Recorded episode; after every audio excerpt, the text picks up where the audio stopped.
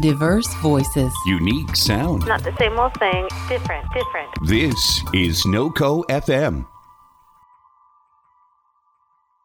Hi, everyone, and welcome to the new episode. We're starting a little differently this week with a guitar and vocal performance from my wonderful friend and this week's guest, Bo Bay Barnes. So, without further ado, here's Bo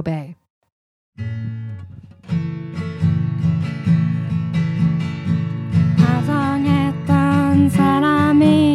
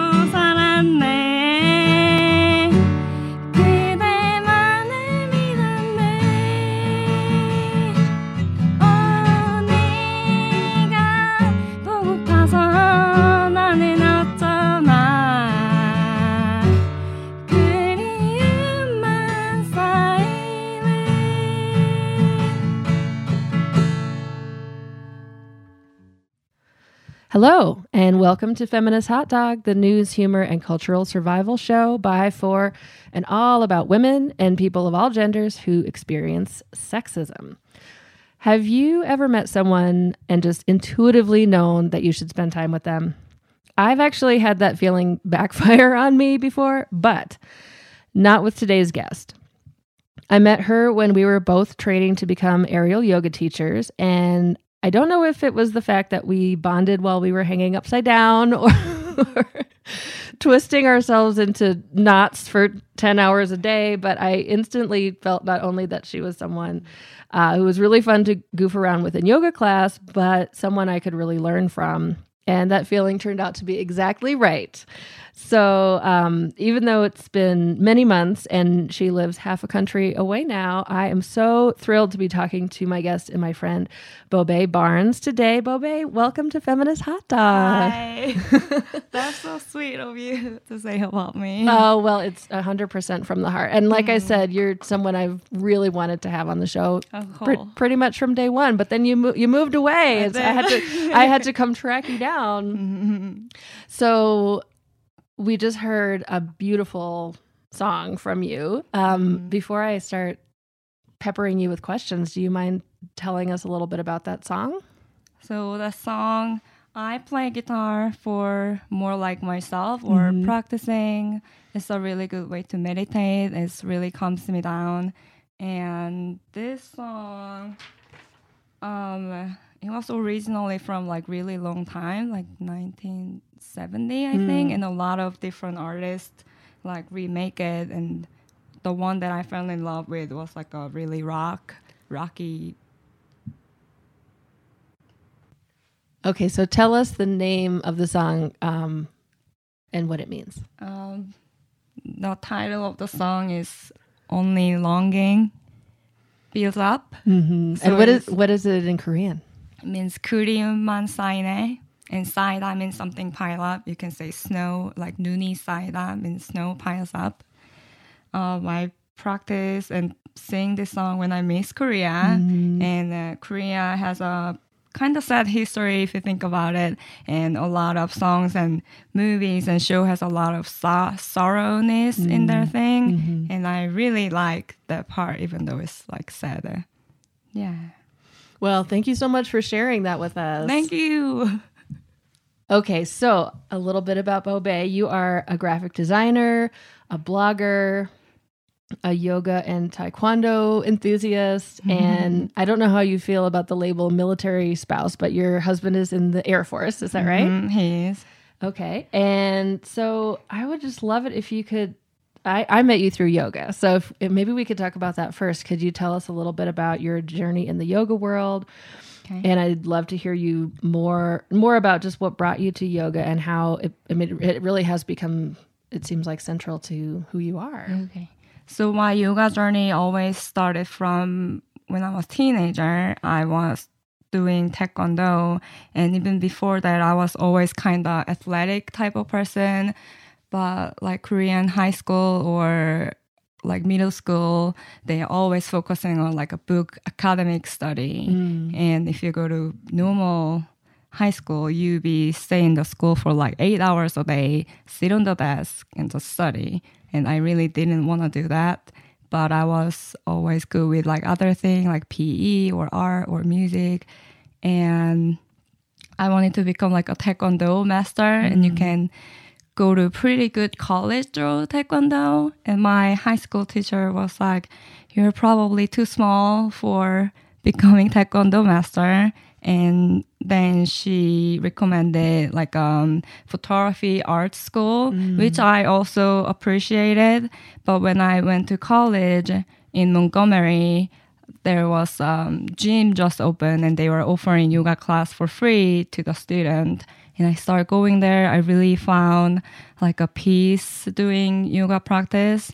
And that kind of br- br- brings me into the old dream that i have like a mm. taekwondo master. And yoga teacher seems like pretty similar but in a different form. And when I did the aerial yoga for the first time, that inversion really changed my life. And I also discovered that I have scoliosis and have a cervi- cervicis, uh, cervication on my neck. Oh. And I think I I had a really big fall when I was seven, five years old. I fall down from the slide and I hit my head, and it's been traumatized me for a long time. So I've been saying like becoming a yoga teacher maybe is my dharma, is my destiny to become yoga teacher and maybe help other people with trauma or their spine issues. I really want to help them in a way. And so I wanted to become an aerial yoga teacher. And as Lisha was saying, our teacher was saying, she was like, you have to become yoga teacher before aerial teacher. Mm. And then I fall in love with all the process, all the trainings. And now I'm doing 300 hours in the five minute far away studio here. That's so great. Yeah, it is. Um, so that what you said about helping people kind of leads me to my next question. So one of the things that I've observed about you is how easily you connect with other people. yeah. And have you is has that always been part of your nature and do you have a specific approach to when you meet new people or is it just kind of how you are? I think it is kind of how I am. My dad is really good with like people and gathering them around. And I think I got that gene from my dad. But it kind of stopped when I first moved into America because I didn't speak any like good English. I was really quiet in college. I was like only focusing on my studying thing. But then once I starting to build up some confidence, I'm still building up. But really, yoga teacher training helped me a lot. So you met me like right after I becoming me again. Yeah, yeah. And so you mentioned that you went to high school in Korea and came to the US. t- Um, did you come to the US to go to college? Um, so my dad was working at the Hyundai car company Oh, yeah. and Montgomery has a big factory and he was relocated and all of my family, my mom and dad and my ol- older brother moving to Montgomery. I see. But I also live in California for year and a half when I first moved in. So I have seven one four number, which is California. Oh, I was Which- wondering about that. Yeah, yeah, yeah. And I do feel myself having a little bit of like California girl in me. Yeah. Yeah. I can see that. Um, and so, as you reflect on that transition from Korea to the United States, did it change the way you felt about being a woman or how you saw Mm. your identity reflected to you on a day to day Yes. basis? Yes. hmm Do you mind talking about that? Sure. I also learned that my family isn't really totally Korean traditional types of family. My grandmother always told me like you're really strong, independent, like um, loud voice woman in a way, and she never really what's that word? Like loving boys more because uh, mm-hmm. most korean families are like that. Because i think my grandma and also my mom and dad were always kind of equal to me and my brother. Mm-hmm. But then meeting my korean friends in korea and also in america they sometimes they have really like different um, treatment for the sexual gender. Yeah. Yeah. So, uh, doing some research for your podcast, I was feeling that I'm so lucky how I grow up, how my family kind of treated me, and also able to see how my other friends' families like and stuff like that. Yeah. And I want to talk to you about your life as a writer and an artist and a singer. I didn't even know that you sang and played guitar either. So, because that, that's obviously a huge part of who you are. So, what are you excited about right now artistically? Um, so I also found. oh, So right now, this moment, I'm really focusing on doing yoga and living my life with yoga's philosophy, and I think life itself is an art in a way, and doing practicing yoga and staying present is also kind of part of the art, and um, it also go back to my family story. My brother my not, no my father has a four older sisters and three of them are artists. Oh, wow. yeah and my second aunt i live like same apartment complex for a few years and she is a pottery artist and i saw her trying to like uh, make her studio in like a basement of the apartment and then she moved out to some other um Anyway, she has a studio, pottery art studio now, and I was always kind of playing at her studio. So uh, for me, art is more like everything could be art. You know, you can just name box and it's an art, and then I can try to find what's beauty out of it. So uh, I think for me, as an artist, I don't know. I'm trying to get back to more like art and painting and maybe more explore my singing part, music part in a way. Um, and uh, art, I wanted to say art has a, such a beautiful power. It also go back to my quiet college area and I took like um sculpture classes and I have a picture of it here and I starting to making friends because of I, my artworks was really good. All of my friends were getting interesting because of I made this art, and they wanted to take a picture of my artwork. They were interested to work with what I was working on and stuff like that. This is what I made. Wow. Can you describe that for the for the listeners and I'll try to post it on the website too if you'll let me.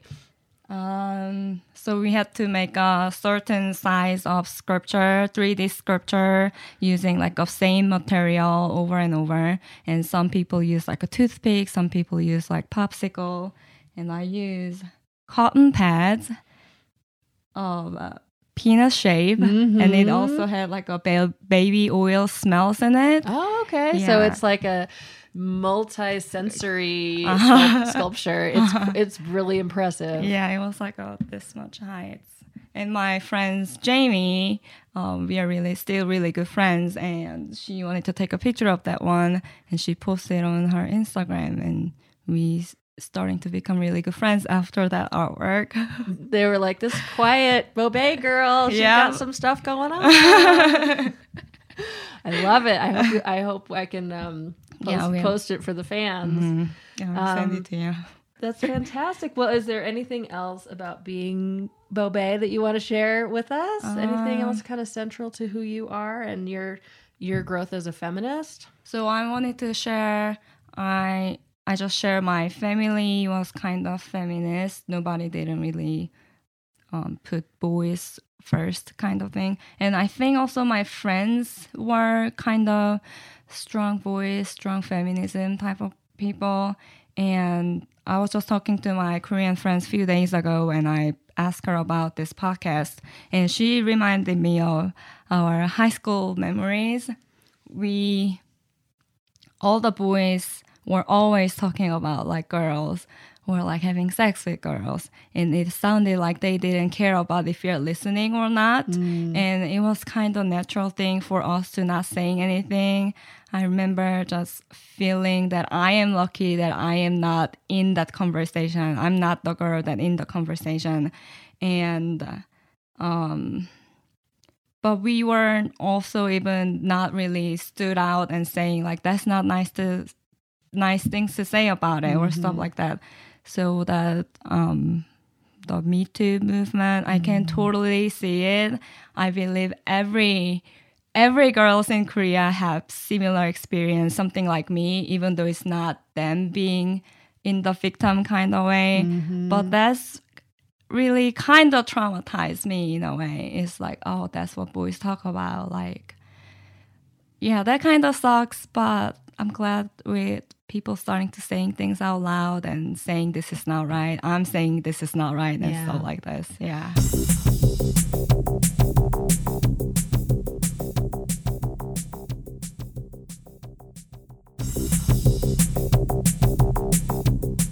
Are you ready to talk about what made your feminist heart sing recently? Yes. Okay, perfect. Do you want to? Why don't you go first? Okay, so I don't have uh, children yet, but I have two kitty cats. And a few days ago, there was um black widow spider in the house. Yeah, and I know our cats always kind of play with the bugs and stuff like that. So I was like, I gotta get rid of this right now. And I think I saw my motherhood that I didn't notice so far. It was com- welling up inside of Yeah, you. yeah. It was like I gotta do this. Like nobody's here to help me out. And I used to be terrified with like bugs and stuff, but also the yoga kind of helped me out with, oh, we're the same living creature. And I was trying to not hurt the spider at the same time, but also not trying to hurt myself. Mm-hmm. so I texted some of my friends, hey, I'm about to kill this black widow spider. So if you don't hear from me, this is my address.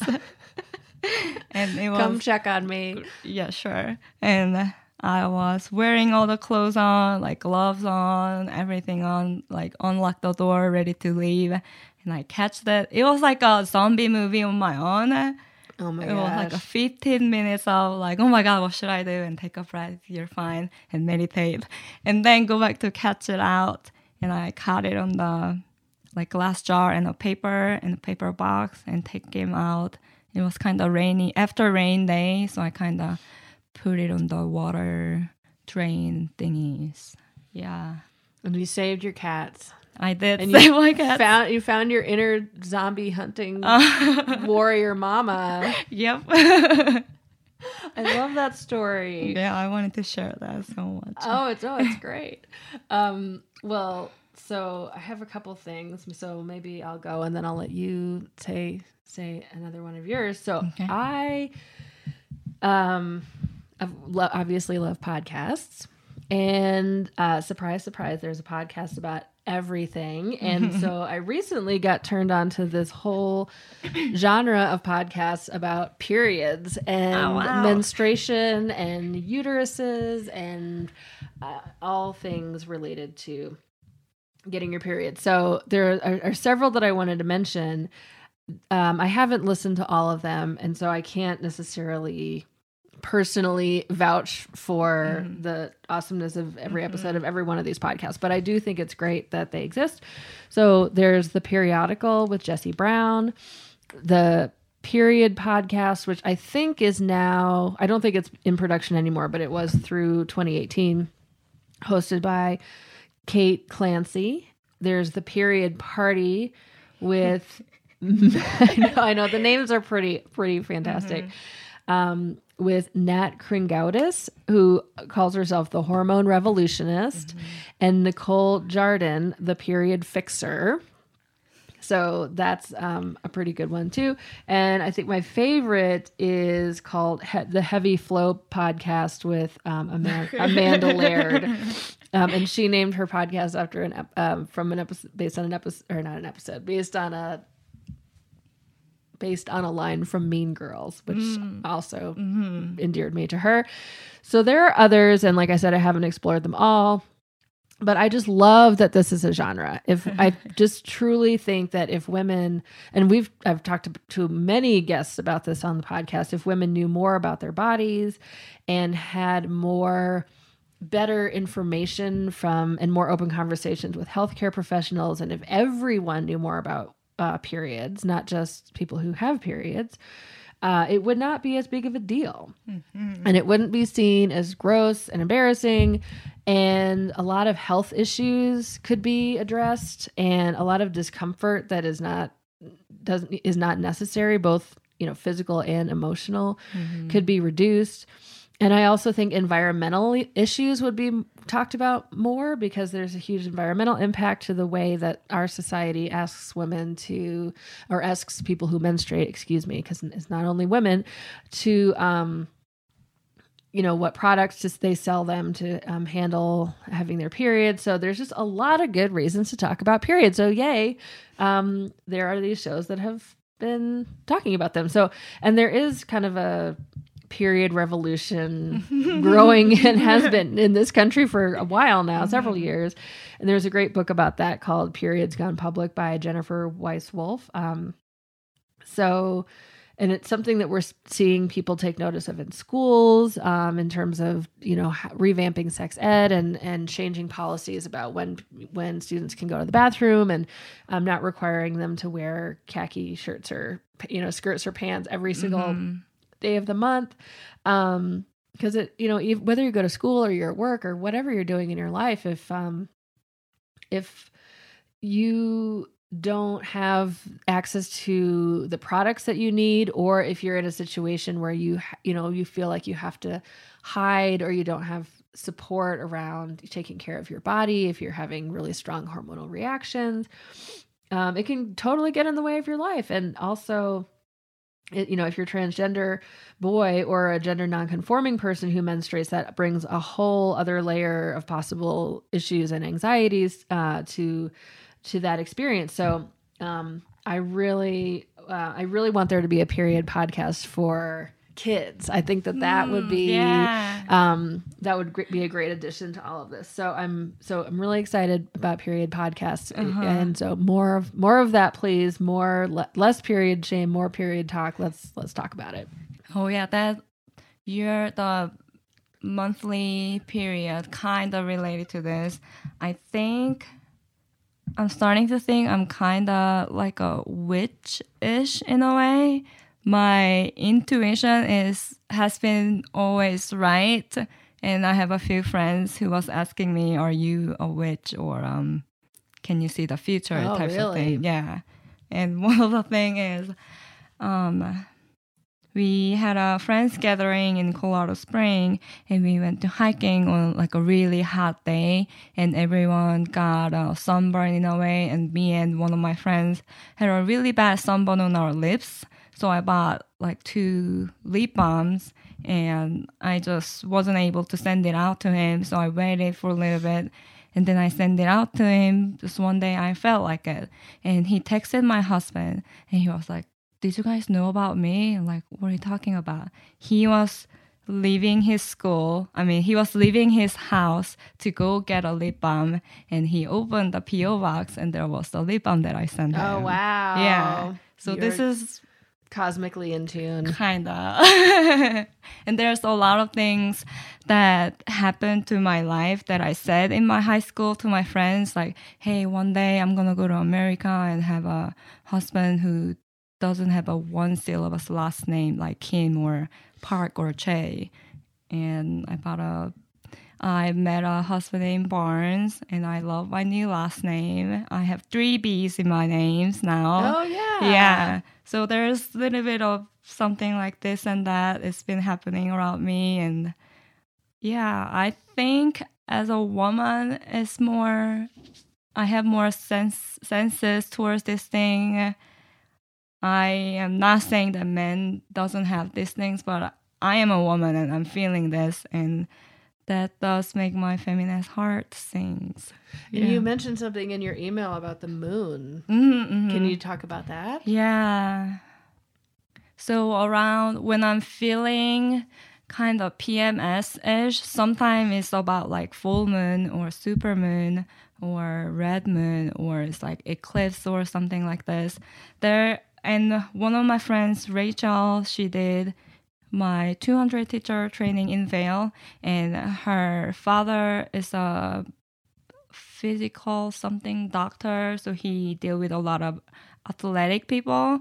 And he said when there's a full moon, a lot of people fall, hmm. or there's more injuries around his clients and stuff like that. And that really synced to the fall that I was talking about earlier Oh, with the you were a slide. kid? Mm-hmm. I know the slide. I play in the playground for like many, many, many times, and that felt like something. Why am I falling? And then I mm-hmm. fall. So now I'm thinking maybe it was a full moon. Maybe gravity was stronger than ever, or something like that. And maybe also I am a woman. I was feeling more those vibe and energy. Yeah. Is that something that you think you might try to cultivate a little bit? Your Maybe. witchy side. Yeah, like I think you should. yeah. I'm so having fun sharing all these stories. It's that's my favorite part about doing a podcast. Is I just get to I get to talk about things that make me happy and I get to learn so much about my friends. It's just it's real I love it. cool. Love Well, one other thing that made my feminist heart sing this week was I stumbled across this blog called Directed by Women, and I probably don't have to tell you what it's about. Um, and don't don't read this blog unless you have hours and hours to kill because cool. it is it is such a treasure trove and there's a whole directory of women directors on the blog and there are over 12,000 of them so you can just get totally lost in um, in their work and their stories um, and there are a bunch of different sort of kinds of blog posts within the site so there's one called insights which um, appears to be mostly posts written by women directors. And then there are interviews. And then there's this other um, type of blog post called Crucial 21st Century Cinema. And um, which is a communal blogging initiative running all the way through 2019. And each blog post is 365 words or less about a work by a woman director that's happening in this cent- that's happened in this century.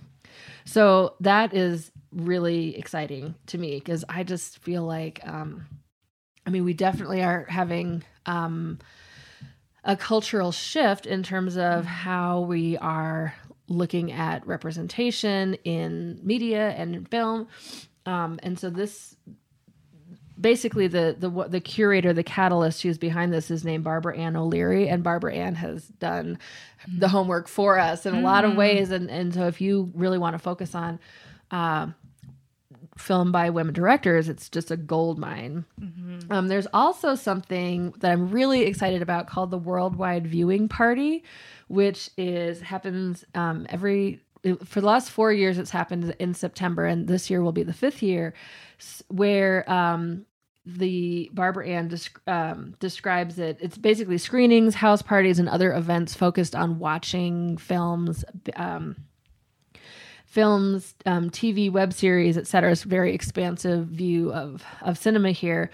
Um, she describes it as a joyous celebration, an opportunity to notice, explore, share, and delight in um, all forms of motion picture creativity directed by women and girls. So this has gotten me totally jazzed about having a feminist hot dog screening for my community, um, Alabama, on Worldwide Viewing Party Day this September. So I'm definitely going to plan on that, and I really uh, want and to encourage other listeners and other places to do it too, and then post about it and get involved with the community hashtag directed by women. Um, obviously, they're all over the internet, Twitter, everything, and I'll post all that information in the show notes for this episode. But I was just really, really happy to see that um, directed by women. Check it out and think about um, who you could pull together for a screening for the worldwide screening day, and um, let's make it happen. Yeah. Yeah.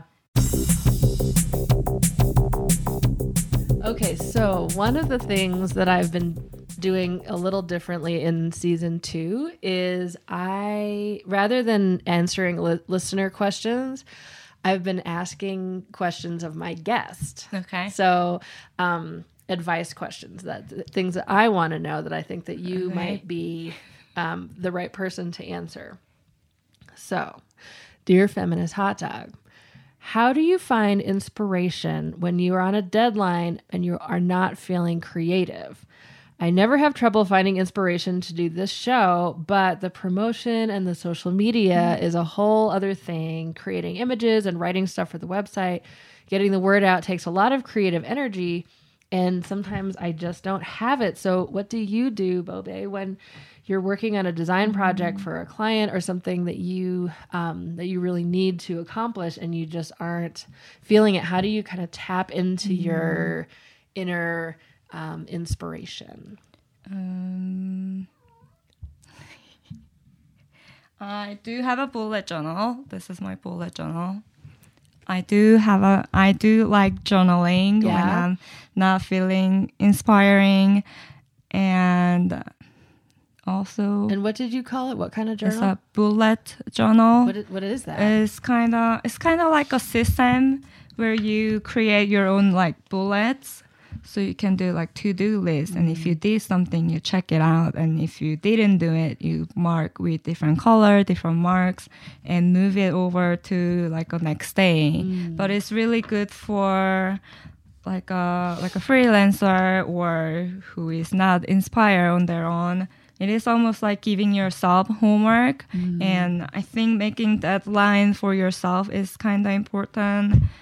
And i also noticed that i always had some kind of journal from since when i was like elementary school. Oh wow. yeah, I had, I used to just collect them because they are pretty paper stickers and diary stationery, mm-hmm. and I starting to know how to use them and track myself. And also, it's really good self study in a way. Yeah. And so when you're in, if you know, like, oh, I have to do something, and by X day, and you mm-hmm. just are sort of blocked, what what would you recommend that somebody do if they just really need to get off their butt and make themselves do something? Um, I would say maybe go for a walk, even if a short walk. Maybe like walking. Walking alone has a, such a strong power. You're listening your own head. You're talking to your own yourself, and your brain kind of go wild in a way. And you see something, and you observe what it is, and your brain has to like process it, and maybe other thoughts might come around. Um, and I also want to say go to Pinterest. Yeah, and just look for it, what other people's doing it. Um, another thing is maybe like say it out loud. Maybe you can talk to your friends or anybody you can talk to. Just like I have this deadline, I don't want to do it. What should I do it? And they might say the same thing, or you can just say why is it so hard to do it at the moment you might have some other issues going on that you didn't notice it maybe you need somebody else to kind of diagnose what you're at in a way. Mm. Yeah.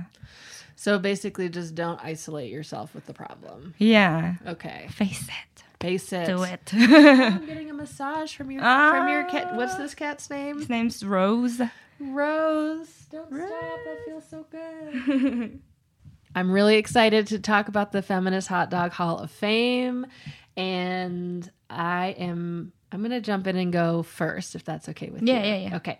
So the person that I want to induct into the Hot Dog Hall of Fame this episode is called Greta Thunberg.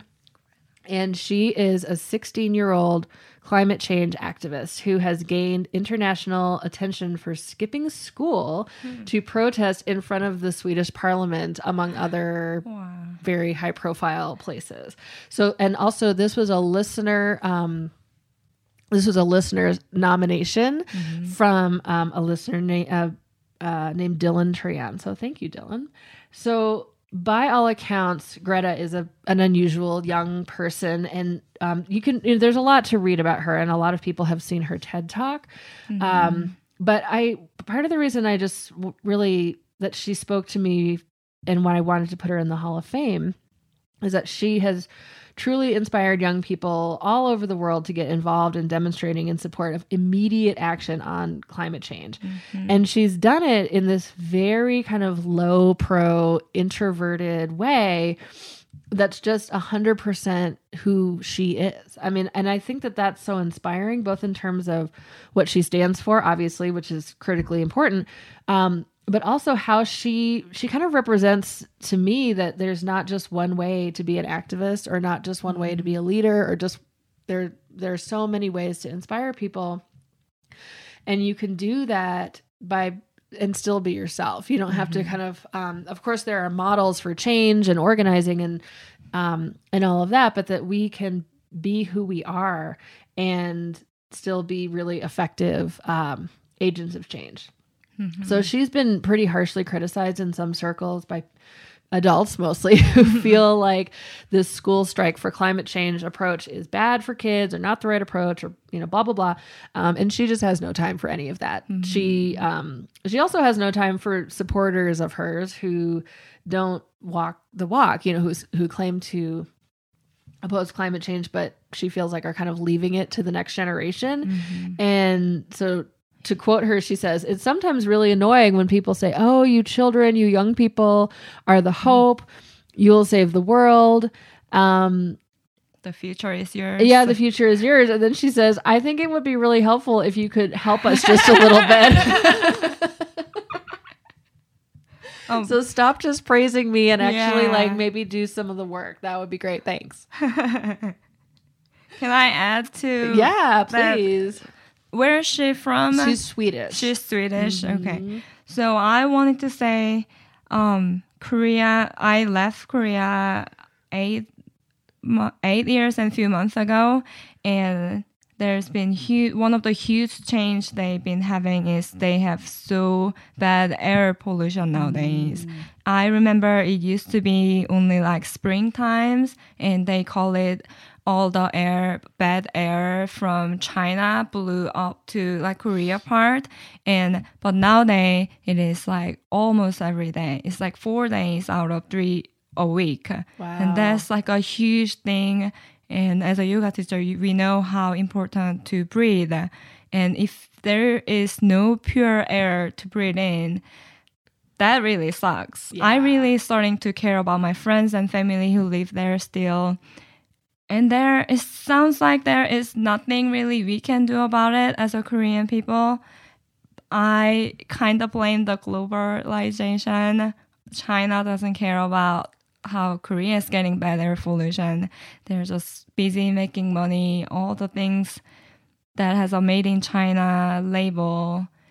You might consider how they make it. Mm-hmm. Yeah, that's gonna really help my country to become better environmental and yeah, and it's soon. I don't know how soon this is gonna be, but it's probably gonna come all the way all over the world. yeah. And I think it's pretty serious problem hopefully we can do something good thing like every day, even a smaller thing. Maybe recycle, maybe plant more seed, don't kill the bees, stuff like that. Well, Greta is definitely asking us to do a lot. And, Yeah. you know, and and holding um holding governments accountable, I think is um is central to her message too, which is you know she agrees with you that this is happening really quickly and that the people who are in charge now are essentially just punting the problem to um the generation that is currently kids Yeah. and they're the ones who are going to suffer the most and so that you're basically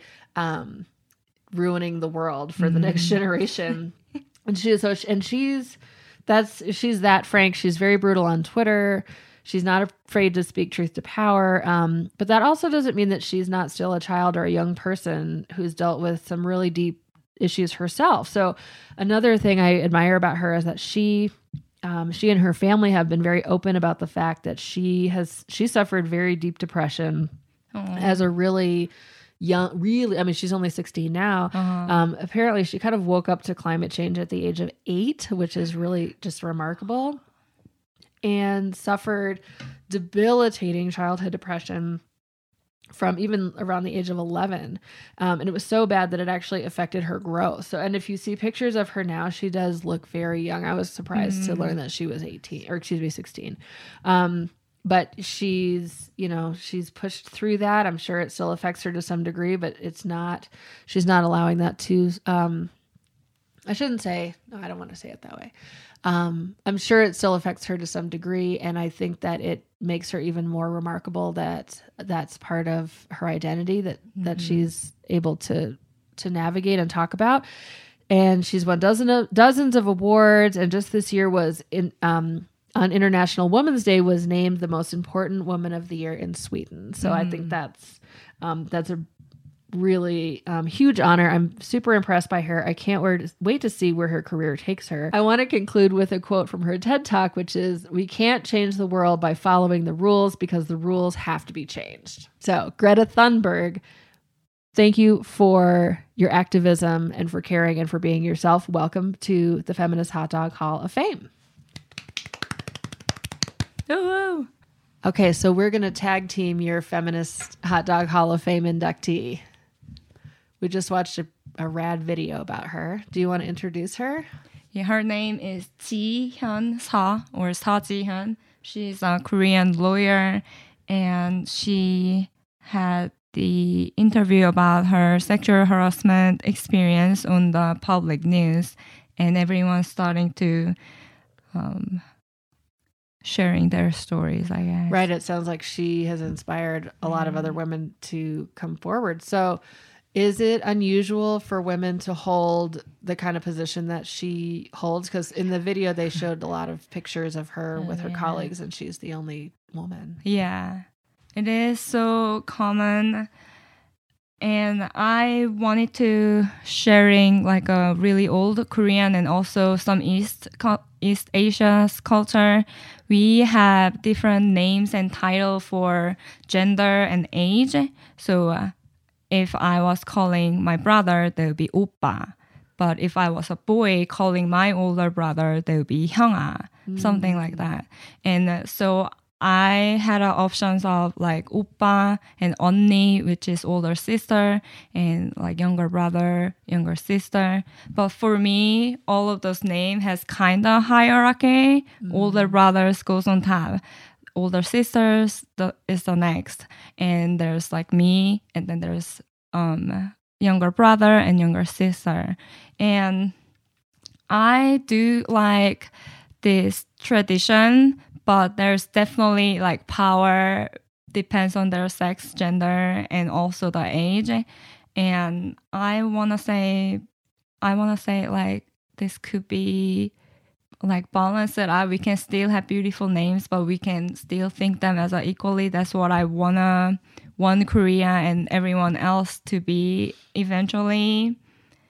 Um, and in the video, she said that happened to her in 2010, which is when I was in my first year of college in Korea. And for Koreans system, the man has to go to mandatory army service for two years. Mm-hmm. So it's really hard to meet like a 18 to 20 years old boys just living out there. We're pausing for a moment because the cat has discovered the box for the mixer. but I think we, we could just let him yeah. have his okay. fun. Nothing important that he can chew out. no, okay, no. cool. um, and and I was also in like an art school in my high school and went to photography school in college. And the one year of experience I had was kind of weird. There was there was all this older older student who call it like sunbae, which is like senpai in Japanese word. And they just got off of this military service and they wanted to kind of rule the younger students like they are in the army. Mm. And they think it's not fair for only only woman has only men has to go to the army services where women just they think we're just hang around and do nothing and I wasn't one of them, but few of my really pretty or tall friends were called by their older student to be in the photo shoot. And I have no clue if this actually happened or not, but I can totally imagine they would be like, hey, this is gonna be like a nudity, nudity with photography, and you have to do something like this. And it's so easy for them to do like sneaky sexual harassment in a way. Um, and I left Korea eight years ago, like I was saying, and that's happened last year. And the lawyer been holding this story for eight years. So I am, I'm feeling lucky and not lucky to not being in Korea at this moment. I would definitely be in the street, like shouting out, like making some posters and stuff like that. And the video is saying the law didn't really change anything or they weren't able to like arrest anybody because there's no evidence but i think everyone just encouraged to telling their story and share each other's story and bonding because of this is pretty amazing and kind of proud uh, of my country and woman Absolutely. Well, in the video too, it just showed, I mean, thousands and thousands of people in the mm-hmm. street, and it's like snowing and raining. I mean, they're they're really out there, kind of taking you know taking the the elements and making their voices heard. And it, and it did. She did say that even though.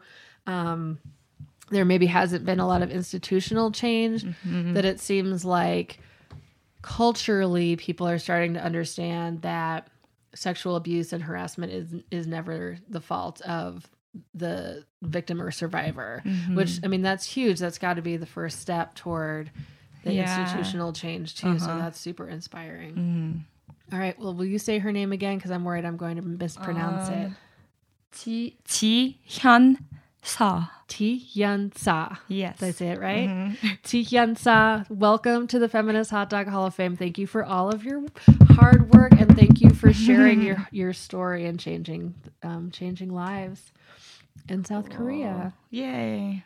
Well, that brings us to the conclusion of our show. Bobe, thank you so much. This has really been Yeah. so much fun. I, I love it that you sang for us. I love that you're a witch. I can't wait to hear um, how your witch identity develops. Ah. And we'll have to have you back on the show when, cool. in the future. Um, listeners, thank you all for being here. Don't forget to follow Feminist Hot Dog on Twitter, Facebook, and Instagram, and sign up for the newsletter so you can stay up on all the latest hot dog news. Our music is by Ava Luna and Loyalty Freak Music, and our audio editing and stingers by Square Lightning Designs. Thanks for listening, and until next time, love yourself, love your buns. Goodbye.